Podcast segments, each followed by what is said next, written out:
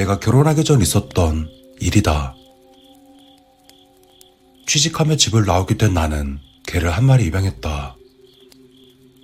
강아지 종은 부들, 이름은 쫑. 쫑쫑거리며 돌아다니길래 붙여준 귀여운 이름이다. 쫑은 내 적적함을 달래주는 것뿐 아니라 내 목숨을 구해주기도 했었다. 그 일이 있었던 건 내가 쫑을 데려오고 3년 전 지났을 때였다. 푸들은 머리가 좋다고 하던데 그 말대로 3년쯤 같이 지내자 쫑은 거의 사람이나 다름없었다. 화장실을 가리는 건 말할 필요도 없고 내 기분을 정확하게 읽고 간식을 졸랐다. 예를 들자면 회사에서 까이고 온 날은 얌전했지만 월급날이면 귀신같이 달려와서 애교를 부리곤 했다. 그리고 가장 악건이었던 건 나를 속이려고 했단 거다. 나는 평소에 사료를 주고 그걸 다 먹어야 간식을 줬었다. 그랬더니 이 녀석은 사료를 숨기고 나에게 간식을 졸랐다. 다 먹은 줄로만 알고 간식을 주다 숨긴 사료를 발견했을 때는 살짝 소름이 돋을 정도였다. 그랬기에 나는 쫑의 행동을 허투루 넘기지 않았다. 이 녀석 사실은 걔가 아닐지도 몰라 라는 생각을 한두 번 해왔던 게 아니니까 말이다. 그때도 그랬다. 그때 시작은 평소 바닥에서 자던 쫑이가 내 침대에서 자겠다고 칭얼거리는 것이었다. 갑작스레 때를 쓰는 게 의아하긴 했지만 별로 큰 일은 아니었으니 쫑을 침대에서 재웠었다.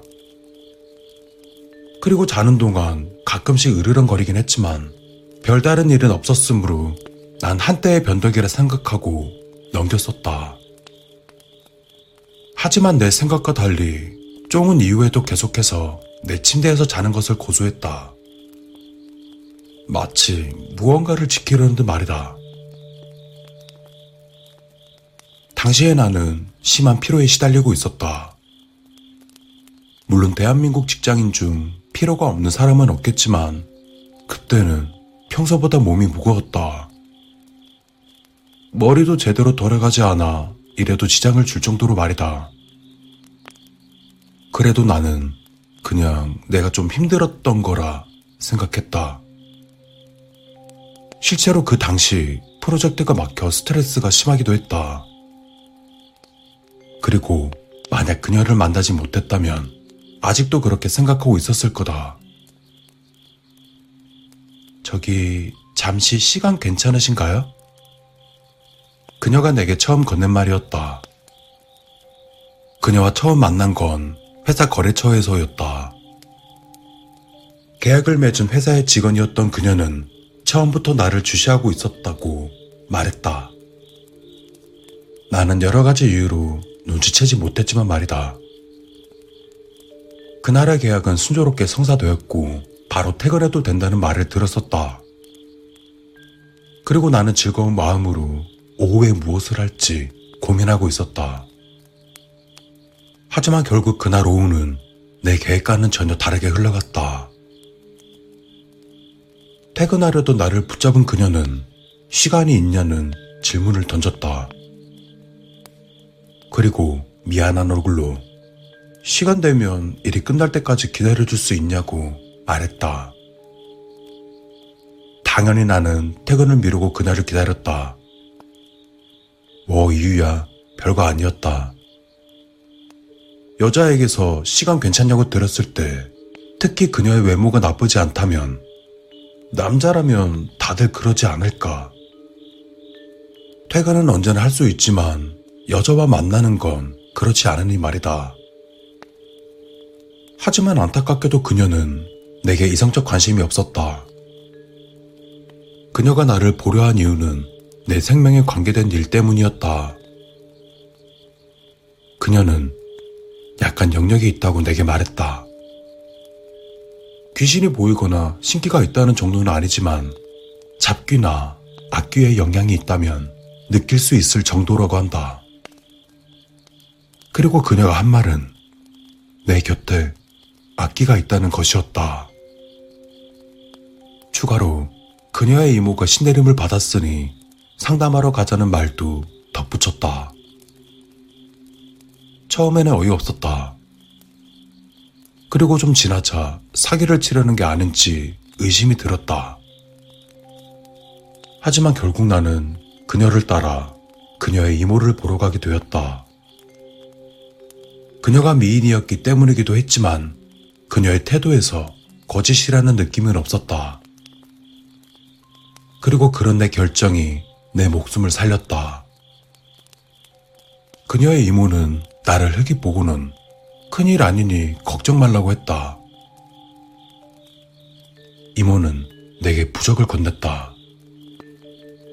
사기일지도 모른다는 생각에 나는 얼굴을 굳혔지만 의외로 그분은 돈을 받지 않으셨다. 효과를 보고 난 뒤에 알아서 내라는 후불제였다. 왠지 속은 듯한 느낌이 들었지만 나는 일단 부적을 내 침대에 붙였다. 어차피 공짜였고 효과가 없으면 그만이니 말이다. 그날의 나는 홀가분한 느낌으로 잠자리에 들었다.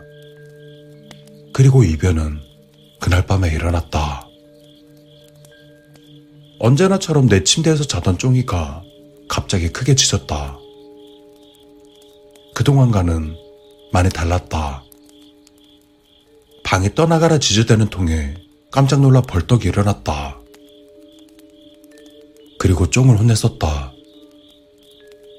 하지만 쫑은 아랑곳하지 않고 더욱 크게 짖었다. 나는 쫑의 입을 막아서라도 일단 멈추게 해야겠다고 생각했다. 하지만 그때 내 옆으로 강렬한 시선이 꽂혀 들어왔다. 시선이 느껴진다 라는 말이 그때만큼 실감났던 적은 없었다. 도저히 무시할 수 없는 그 시선에 고개를 돌린 내 눈에 들어온 것은 태어나서 본 적 없는 노인이었다. 잔뜩 일그러진 얼굴에 눈에는 원독이 가득 담긴 노인의 모습은 사악하다라는 게 뭔지 보여주는 것 같았다.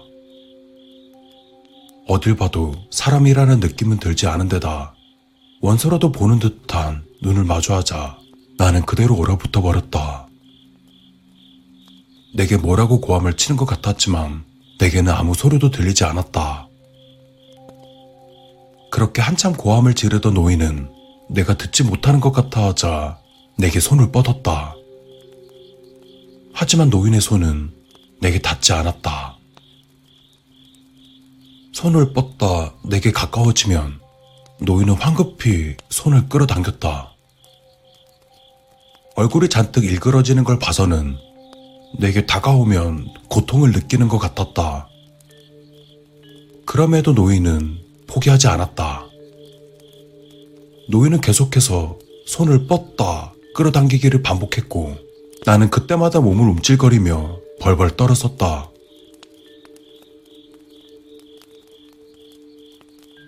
노인이 사라진 게 언제인지는 잘 모르겠다. 그저 어느 순간 정신을 차리니 노인은 사라져 있었다. 그러고 나는 쫑을 꼭 끌어안은 채 침대에 앉아 있었다. 무의식적으로 그녀에게 전화하자 그녀는 새벽임에도 깨어 있었다.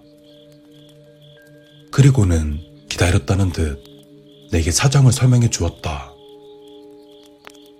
그녀의 이모는 이미 일이 그렇게 될 거라는 걸 알고 있었던 모양인지 그녀에게 미리 말을 해두었다고 했다. 내 옆에 악기가 붙어 있었다고 말이다. 강아지가 막아주지 않았다면 난 이미 죽었을지도 모른다고. 그리고 당분간은 부적을 붙여두라는 것까지.